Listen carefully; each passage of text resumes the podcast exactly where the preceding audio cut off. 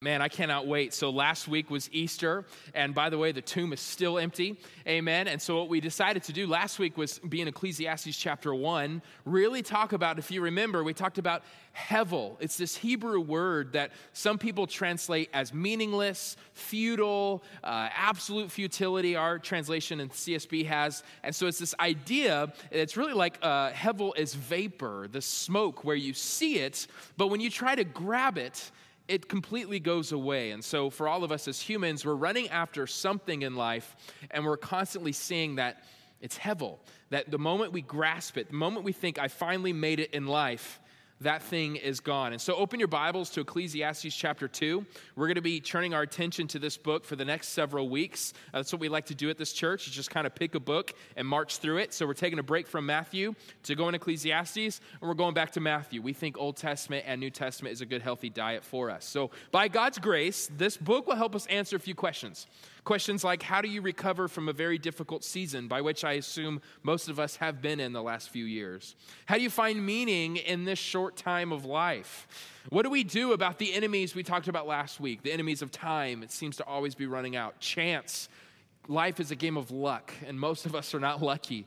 And death. Death is on the doorstep of all of us. We will one day die. And so, if you're naturally a cynic and a skeptic, you're gonna love this book.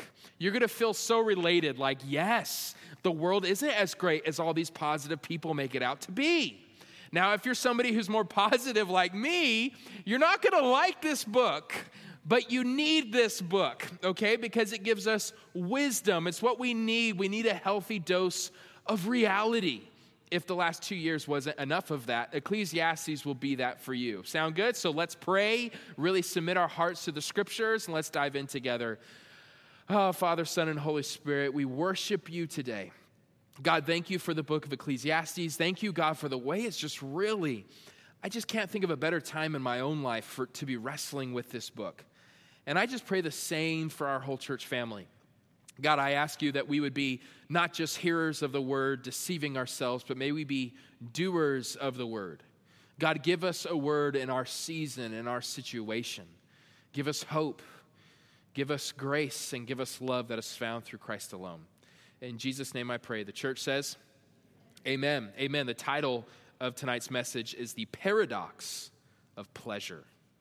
The Paradox of Pleasure. Now, paradox is a very interesting concept in life.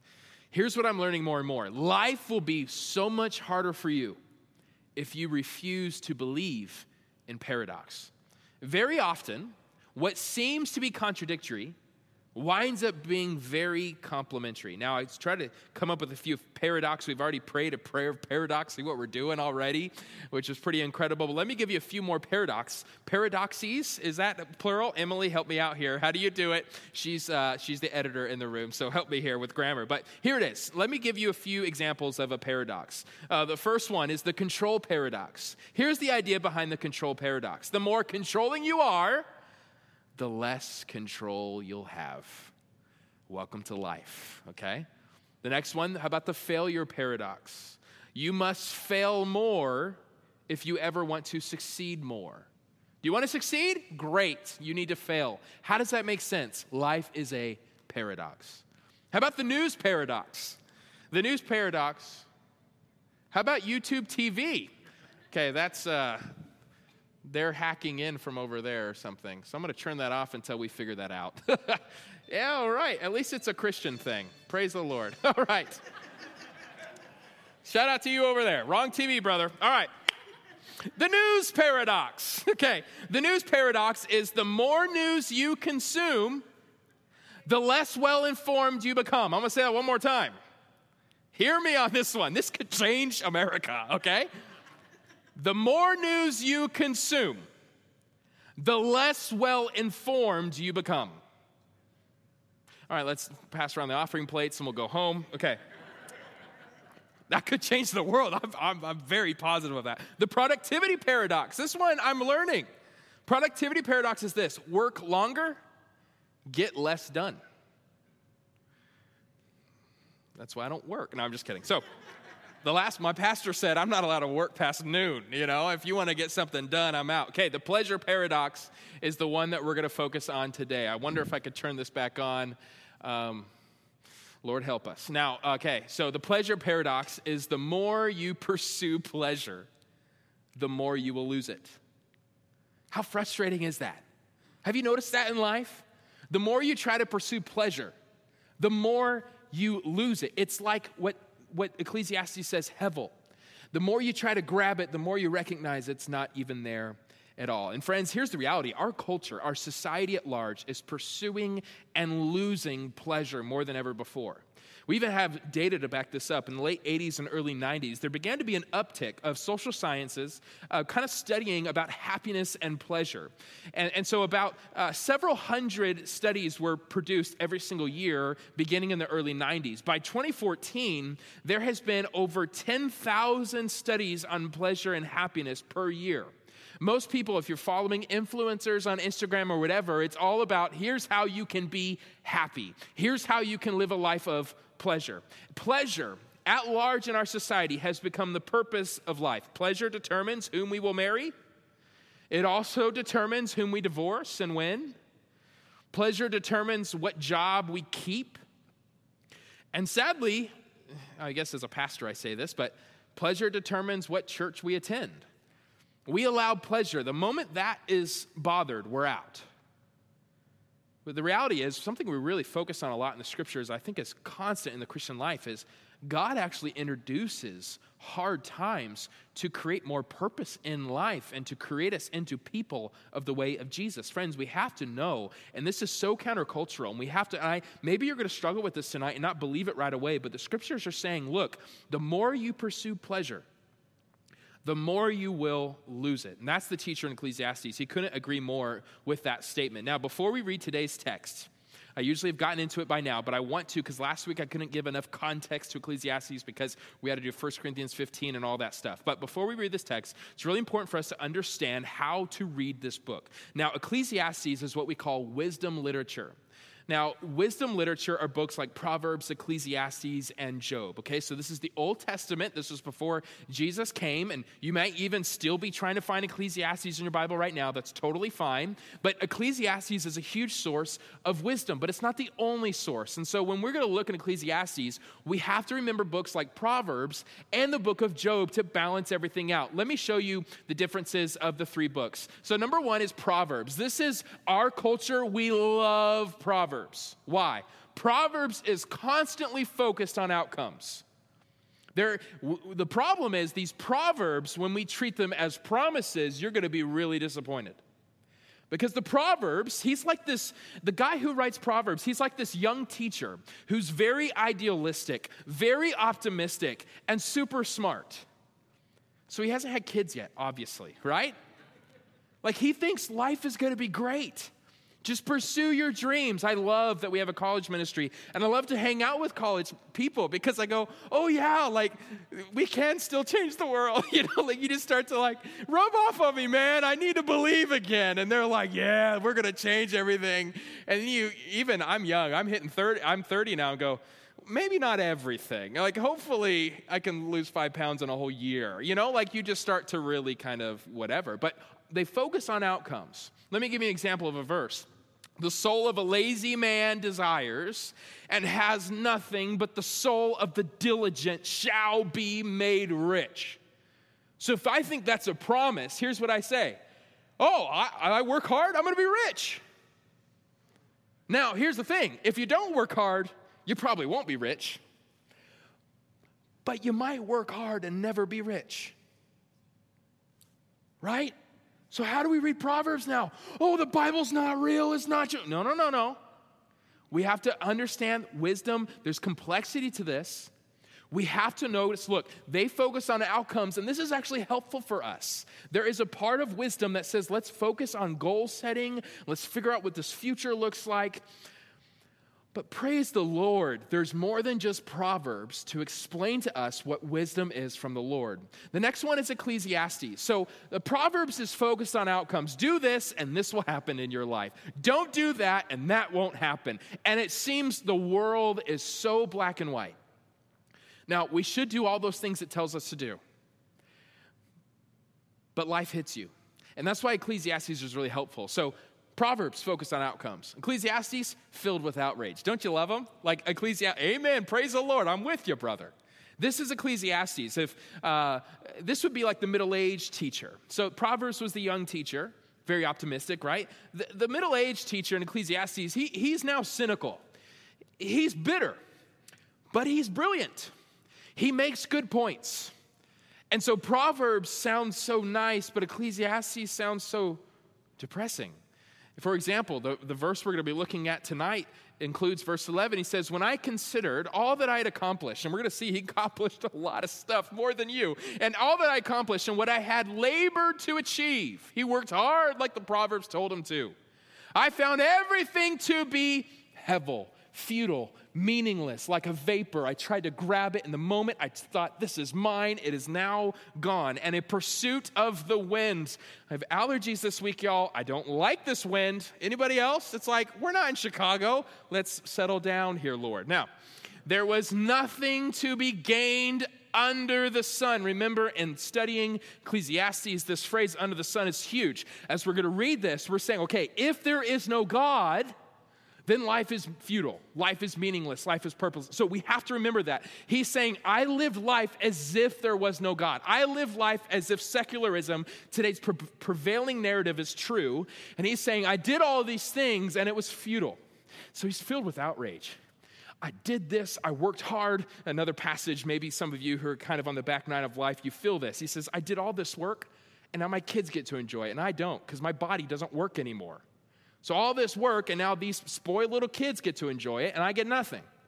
Right? Filled with outrage. Life is the worst, is kind of this perspective. Welcome to church, okay? Now, so young teacher, middle aged teacher. That's why you also need Job. He's the old teacher. Job is the old teacher who is seasoned. He has learned patience, and he's become a person of love. He has learned what wisdom is, and it's to have faith to outlast your critics to have faith to outlast your circumstance. That if you hold on to the Lord, He will make you new.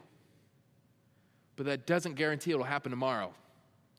And this is what Job has learned. Job 42 2, at the end, after all this complaining, he says, Okay, God, I know that you can do anything. All of life is in your hands, and no plan of yours can be thwarted. If you have a plan and a purpose, I can't do anything to get in the way of that. So here's what's hard the paradox of wisdom is you need all three. You need the young teacher to be very optimistic, you need the middle aged teacher to be very cynical, and you need the old teacher to be very seasoned and patient. And when we glean from all of these wise teachers, we are able to live the life that God has designed us to live with purpose and reason to live. Okay? So it's so hard. And us as Americans, everything is so compartmentalized and black and white. What's so beautiful as you learn about the Jewish faith is they are able to hold seemingly contradictory things because they know they actually complement each other, even though it doesn't look like that at face value. To be a mature Christian is to hold seemingly two opposite things and hold them together in balance and trusting in the love of God. So this is what we're going to look at. Let's let's look at the scripture together. Ecclesiastes chapter 2 starting in verse 1. He said, "I said to myself." Now again, a lot of people think this is Solomon. Uh, other people think it's just like typifying all the different kings. We'll get more into that later. I said to myself, "Go ahead. I will test. I will experiment." You, he's talking to himself, with pleasure. This is the goal now. Enjoy what is good context here, he, uh, chapter one talks about how he, he uh, tried to pursue knowledge and wisdom, and, and he found that that's also hevel. So maybe pleasure is the answer. So, but it turned out to be hevel, turned out to be futile. I said about laughter. It is madness. And about pleasure, what does this accomplish? See, he's saying comedy. Th- this is the answer to life is stand up. Actually, it's so fun. Uh, me and my wife, we went with uh, we, we went to see a stand up last night, and it was just so fun, right? It was amazing, and we had a great time. And so he's saying, look, I, I did the comedy thing, and it was fun for a moment, but like that can't be everything. Like, what's hard about comedy is a lot of the joking superficial, and a lot of the joking is demeaning of somebody else. And I don't know why, but we think it's hilarious. but it's not a great purpose to live. If you actually hear the interviews of comedians, they all say the reason we're comedians is because we're miserable people and they just look at the world differently. And so he's saying, I looked at laughter and just had comedians all around me. I tried to become a comedian and I realized this too was madness. It, this didn't really lead to the life that I wanted to live. Uh, verse three I explored with my mind the pool of wine on my body, my mind still guiding me with wisdom and how to grasp folly. Again, chapter one is so helpful here because he tried to grasp, grasp being brilliant, and, and, the scriptures actually say the, the smarter I got, the more depressed I got. And so that's why we don't need to be smart, folks. We just gotta like just be in the middle ground. Like it's just really hard to apply this, but it's like, don't be too smart. You read a lot, you're gonna be really depressed, okay? And so it's because why? Why? I, I was thinking about that. How come being smart and wise would lead to more depression? I think it's because we recognize this problem's too big for us to, to, to fix. Humanity you, you can know the problem, but we don't really know the answer. And if we, don't, if we do have the answer, you and I, we're too sinful to figure it out. We, are too selfish. Anything we have a good thing going, we, we kind of ruin it because pride gets in the way and ego and we don't want to live in community and vulnerability. And of course this is what's so exciting about jesus is he is the answer. Uh, he has all he is the person we're looking towards. But but anyway so he tries to be folly. He tries to kind of be dumb and loosey goosey and he goes that's not it either like this isn't this isn't working for me until I could see what is good for people to do under heaven during the few days of their lives. You're not going to live very long. Welcome to church. Like isn't this so encouraging? Don't you love this cynical, bitter middle-aged man? All right, let's go to the next verse together. You came to church to get encouraged. I promise you will be by the end, okay? Just hold on. You got to get depressed first. No, I increase my achievements. I built houses and planted vineyards for myself. He's becoming this successful businessman. Look, I made gardens and parks for myself. Like, how rich do you have to be? Like, let's make, you know, a, a, park for me, you know, like whatever, right? And planted every kind of fruit tree in them. Maybe like the variety of food will be the thing that I need. Look, I constructed reservoirs for myself from which to irrigate a grove of flourishing trees okay like talk about humble flex like rich flex or whatever. Like so he's this successful businessman he's a builder. It's not enough. Uh, keep going. I acquired male and female servants and had slaves who were born in my house. I also owned livestock large herds and flocks. More than all who were before me in jerusalem he's saying like i'm living the lifestyle of the rich and famous. Like i got it all said, I also amassed silver and gold for myself and the treasure of kings and provinces. He, he has everything. You guys know that Jim Carrey quote. He says, I hope everybody could get rich and famous and will have everything they've ever dreamed of so they will know that's not the answer. Look at uh, people's life right now. Look, look what people are struggling with. It's, it's never enough. It's never enough. Look, uh, I amassed silver and gold. Look, uh, I gathered male and female singers for myself. So, this was actually talking about music. I know for me, something I've tapped into lately, something that does bring a lot of joy to my soul is jazz music. Anybody else? Just throw on some jazz. Like, it just makes my day.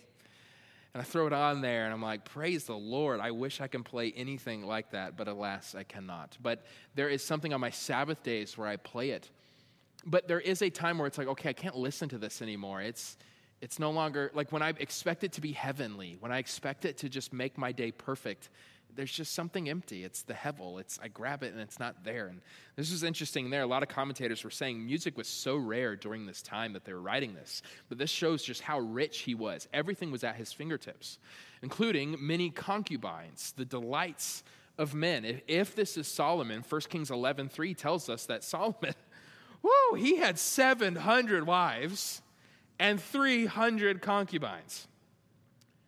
That ain't wise to me at all. But he's trying to pursue these things. This is so discouraging to him. And so I became great and surpassed all who were before me in Jerusalem. My wisdom also remained with me. People are asking, how can he have wisdom but yet still live this terrible life? And here's the reality you and I, we can know the Bible there's a difference between knowing the Bible and doing it. That's why at our church we talk a lot about the practices. That's why we talk a lot about lifestyle. That's why James 1 is so huge for me. May we not be here. I think I prayed it earlier. May we not be hearers of the word, deceiving ourselves. No, maybe we be doers of the word, like the man who built his house on the rock. He had wisdom, but he didn't practice it. All that my eyes desired, I did not deny them. Is there another way to describe our culture than that line? If I desire it, it must be mine. We talked about Sigmund Freud a little bit last week. That's very much that pleasure. I deserve all pleasure. If I want it, it must be right. We must approve of it. But no, I, I did not refuse myself any pleasure, for I took pleasure in all my struggles. This was my reward for all my struggles. When I considered all that I had accomplished and what I had labored to achieve, I found everything to be hevel, futile, and a pursuit of the wind. There was nothing to be gained under the sun. The creator of the Bible Project, uh, Tim Mackie, has been very helpful for me in understanding Ecclesiastes. Side note, YouTube them, Bible Project. If you ever have confusion about a topic or just a book in the Bible, it'll give you like a seven minute overview of the whole book. It's amazing. And I got to meet him last September. Caleb hates that because he wasn't with me. But David Parks was. Shout out to you. All right, so he has this quote about this, uh, this whole book especially in chapter 2. He's saying, this is how he summarized chapter 2. Don't look at me that way. Okay, look, it says, It was a great weekend, but Monday eventually came. Party all you want, but eventually the weekend's over, and you'll find you haven't really accomplished anything. This is an ache that I certainly feel. And I wonder if you feel it too. And I'm tired of that ache. I want something more. I know for me, I was I asked Jordan on, on, on the on the drive uh, somewhere. This wasn't today; it was earlier this week. I said, "What was my, you know, this is one of those quizzes." I think the usually it's the wives that do this to the men, but I totally do this to my wife. I said, "Babe, what was the happiest, saddest day of my life?" Go, you better get this right, you know. And she's like, "We were together or not?" I said, "We were together." Yes, tell me. And so anyway, she struggled, um, but so I thought through. And I, when I told her, she's like, that totally makes sense. It was, I remember the date, it was June 7th, 2013. That was the happiest and saddest day of my life. Why? Just a few days earlier, a week earlier, we got married. And it was glorious. And we were on our honeymoon. And we had an incredible time. And you know us, so we went to Disney World. And we, uh, we did all the rides, and we're newlyweds. We're up at 6 a.m. running to the park, getting first in line and everything. Pray for us. But anyway, so we had an incredible time. It was seriously, I remember thinking the whole time, this is, this is the life. This is it. I have peaked. You know, like I, that's it. And I remember specifically, I still remember the moment we got onto the bus and they were shuttling us back to the airport. And I was so depressed because life was about to happen, and not just any life. Friends, at this time, I was a youth pastor. Every pastor has to do it, it's part of the gig. Uh, and so I was a youth pastor, and the worst thing ever is me and my wife, we waited and we finally got married and we had a week together. And now the next week, I had to get home in time because we had youth camp. And I had to bunk with seventh grade boys while my wife had to bunk with eighth grade girls. It was a rough week. Now, but I was thinking, I don't want to go to youth camp. I want to stay here. And so I was telling Jordan, how can we just figure out how to extend this trip a few days? I kept telling her, like, can't we just stay here forever? Life is downhill from here, which it wasn't. We had kids. It's been great, okay? Love you. Um, but I really remember that feeling of hevel. Like, I was so happy.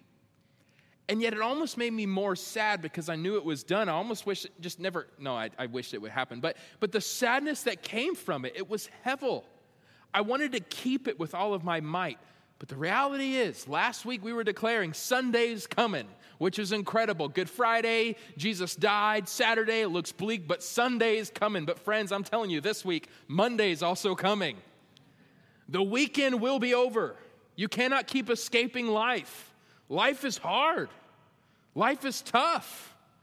And the question we have to wrestle with as we're looking at this passage is as Christians, are we supposed to hate pleasure? Are we supposed to be those Christians that took the fun out of fundamental? Like, is that what we're supposed to do?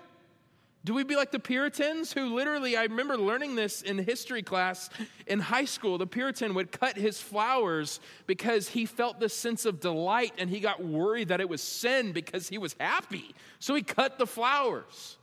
Do we be people who never go on vacation because that's too pleasurable and it's going to leave us empty anyways? This is hard for us to kind of figure out. And 2 Timothy 3 is so helpful here. 2 Timothy 3, Paul warns us about the chaos of the end times. A lot of people would argue we're in it now. In verse 1, it says, But know this hard times will come in the last days. Hard times. Read Ecclesiastes. Hard times. Again, welcome to church. Verse 2 For people will be lovers of self, lovers of money, boastful, proud demeaning, disobedient to parents. Yes, amen. We got to fix that. Ungrateful, unholy. He's been reading our mail, hasn't he, right? And then he says, unloving, irreconcilable, slanderers, without self control, brutal, without love for what is good. This good here is like holy.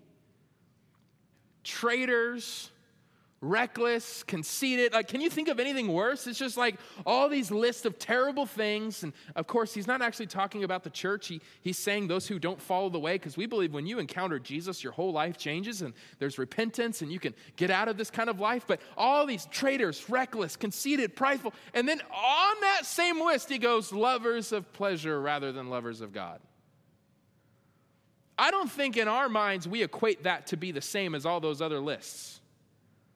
But he is saying the list like irreconcilable, slanderers, brutal, is the same as lovers of pleasure rather than lovers of God, holding to the form of godliness but denying its power.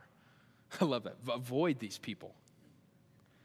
Lovers of pleasure. This is hard for me, friends, because like I know some we're not allowed to talk about that anymore, but like those who still do Enneagram, like I'm a seven which means I, I, love to be happy. I love pleasure. Like I'm always telling Jordan, what's our next vacation? I don't care if it's in three years. I need to like know what's next. I need it. I feel like I do. So this passage has just been so hard for me, but here's the truth, and I know it in my own life because I have been so ignorant and fallen into this trap myself. When you love pleasure more than God, you'll miss out on both. Hmm. When you love pleasure more than God, You'll miss out on both. How do you know if you love pleasure more than God? If God calls you to sacrifice something and you don't do it because you like it, because it's pleasurable to you? What is the Lord calling you to churn from? If you're not churning from it because you enjoy it so much, friends, you're actually on the road, if not already. You don't even have pleasure or God. When you love pleasure more than God, you'll miss out on both. See, wisdom is very complex, it's full of paradox. Because loving pleasure more than God is empty. But there still is a solution where we can enjoy pleasure, just in the right moderation. This is very, very difficult for us. Let's look at verse 24 together. It says, There is nothing better for a person than to eat, drink, and enjoy his work. I have seen that even this is from God's hand. Next verse. Because who can eat and who can enjoy life apart from him? Hmm. So, so he's actually being really encouraging here. He's saying, look, actually eating, drinking, enjoying work, like those are pleasurable things, but they're only pleasurable they're only enjoyable when you see it as a gift from God Himself. And in your mind, there's no way you can enjoy this if God is out of the picture.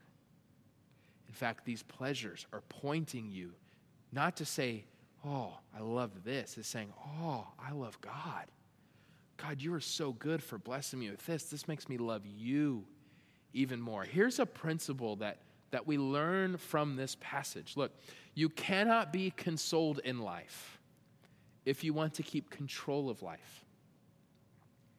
And if you live the, Christ, the Christian life is saying this God, my life is in your hands. And so when, when your life is in God's hands, like the lesson in Job, what does Job say? Lord, you give and you take away. This is life. But what we're seeing here, life becomes so much more enjoyable when you see everything as a gift.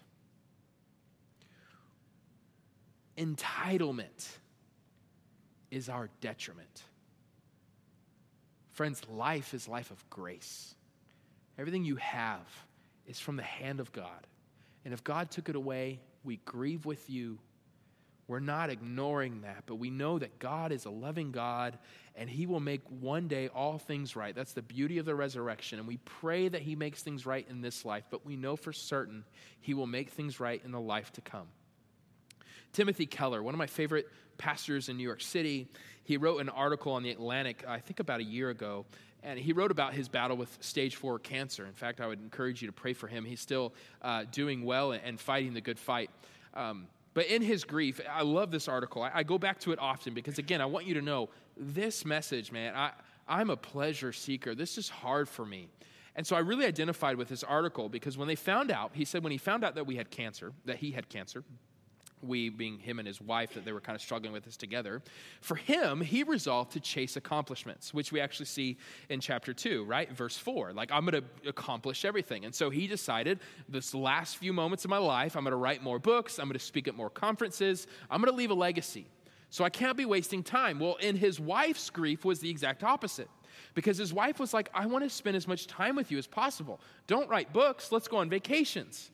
And so they wound up going on vacations, and, and she would be the one that she would want to handcuff herself uh, to the hotel. Like, let's not leave. Let's stay a little longer. Let's stay at the beach just one more time. And, and, and Tim Keller was like, No, I have more books to write. And she's like, But I need more time with you. And it's this, this whole, and they were never content. When on vacation, he wasn't happy. She wasn't happy because it wasn't enough. And back home, and all this stuff. And, and it gave them this hevel, the sense of emptiness. And I love this line. I go back to it often.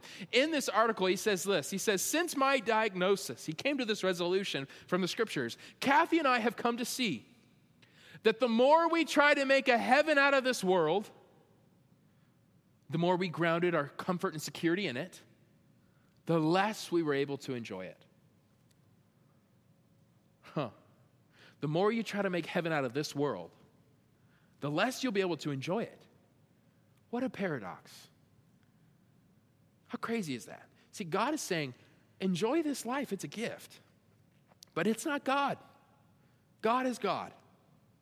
When you recognize that heaven, oh man, it's in the life to come, and this life is just a gift, it's not heaven, it has its curses, it has its chaos, there's going to be struggle. But there's these little moments in the day where you see the grace of God with the smile of a child, with the help of a neighbor with the sunset and the sunrise, these little moments, and you go, Thank you, God. This ain't heaven, but thank you for that today. So I've been, as we close, I've been thinking through what is a practice from the lifestyle of Jesus that doesn't try to make heaven out of this world? Like, how do we just really take this in our heads and put it into our hearts? I think it's something we all need. And I want to submit to you to consider using the practice of Sabbath. See, the practice of Sabbath yields, yields, excuse me, yields our soul to God's control. And we've talked about this at length before. We have it in our previous podcasts if you want to look back. But I can't do a whole message on Sabbath. We need to land this plane. But it's essentially once a week, and it really doesn't matter what day. It helps to fit your schedule.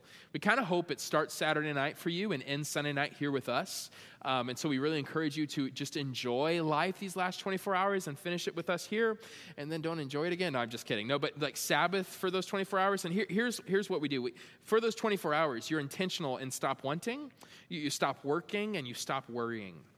And so there's a lot there. Stop wanting. Maybe that means you're not on your phone because you have a lot of envy. Uh, stop working. And so this has been very helpful for me. I actually do bivocational, so sometimes I do concrete. Other times I do this thing called pastor at church. And so uh, like it's kind of like this crazy like balance. And so if, if I look at my week and realize I use my mind a lot, on my Sabbath day, I'm using my hands a lot. I'm gonna go work, like uh, work out. Like I'm gonna go bike. I'm gonna go hike. But if that week I used my hands all week and I was sweating over concrete, on Sabbath day, I'm going to read, I'm going to think, I'm going to rejoice, I'm going to have conversations. So again, if you use work with your hands, rest with your mind. If you work with your mind, rest with your hands. But it's this posture of seeing all of life as a gift. And so for 24 hours, you declare, today I'm not going to obsess over what I don't have. Today, I'm just going to praise God for what I do have. I'm going to look at everything and say, Thank you, God. Look at this gift. Thank you, Lord. It's an attitude of gratitude. You're choosing contentment. Yes, life is hard, and complain about it the other six days of the week to the Lord. But for this day, we say, God is good, and here's the ways you've been good to me. I'm going to breathe in your mercy, and I'm going to pour out your praise. Now, this won't solve your problems, especially if you only do it one time. I've had some people say, I did it last week and it was miserable. It takes about six months to get used to, like your body to like get used to this, not checking the phone, not turning things on. Like it's hard. It's, it's ironically work, but it's to make space for God's grace and to, to kind of rewire, to, to make sure your mind isn't distracted with the things of this world, this pleasure seeking, and just enjoy His presence. This quote again, I think I've said it to you guys before. It, it really it's like a life quote for me that I try to hold on to by Ronald Rolheiser. He says, "We are in prayer, kind of the Sabbath attitude, when we feel the warmth of the blanket, taste the flavor of coffee, share love and friendship, and perform the everyday tasks of our lives." So as to perceive them that our lives aren't little or anonymous or unimportant. But that's what timeless and eternal is in the ordinary of our lives. Sabbath is this declaration that these ordinary moments are holy because God is in them, and I will praise God for them. And I'm going to savor these moments. I'm going to savor that coffee, which, like six months ago, I would have said, no way, but now I love coffee. Pray for your boy. This is the life he's inviting us to. It's not like get all these accomplishments and praise the Lord if that happens along the way, but it's this posture of gratefulness, of thanksgiving. So I want to end. These are two invitations, I think, from tonight's passage, especially in light of verses 24 and 25. And if you're real interested, chapter 3 also has in verse 10 through 14 is another great way to summarize what we're talking about. But here's the two invitations for us. Number one, I invite you to take the invitation of the ultimate Sabbath. What do I mean? If you haven't surrendered to Jesus, if you have been living a life chasing after pleasure, trying to satisfy your life without God, turn to the Father today. You can take a million steps away from God, but it only takes one to come back because He is always there near you and by you, waiting for you to take the invitation. This ultimate Sabbath is this declaration that actually, I, my life is one of rest because it's not about what I can do and accomplish, but it's about what Jesus has done and accomplished on the cross on my behalf. It's this posture of saying, I don't need to work for my worth. I don't need to earn God's favor. Jesus did that in my place. My job is to rest in that grace that was provided through the death, burial, and resurrection of Jesus. It's saying, God, nothing in my hands I bring, simply to the cross I cling. I don't want to bring pleasure. I don't want to cling to, to anything else but you and you alone. And if you've never received Jesus, I offer you tonight, during these last two songs, to come forward. Let's talk about what that next step looks like for you. But the second invitation, I would argue maybe the majority of the people in this room, is to take the invitation of a weekly Sabbath. If you're living a life of frustration, entitlement, emptiness, this, this idea of hevel is really relating to your soul, it's never enough declare this is going to be difficult but declare god's grace over your life and say okay honey if you if you have a, a spouse or even if you're alone just kind of declare okay these 24 hours this week i'm going to just recognize all of life is a gift. I'm going to enjoy the small blessings of life. I'm not going to distract myself with the digital world. I'm just going to spend a lot of time walking on hikes or just spending time in friendship or having dinner like he says in this text, eating, drinking, enjoying work because it's from God's hand. Will you take that invitation this week?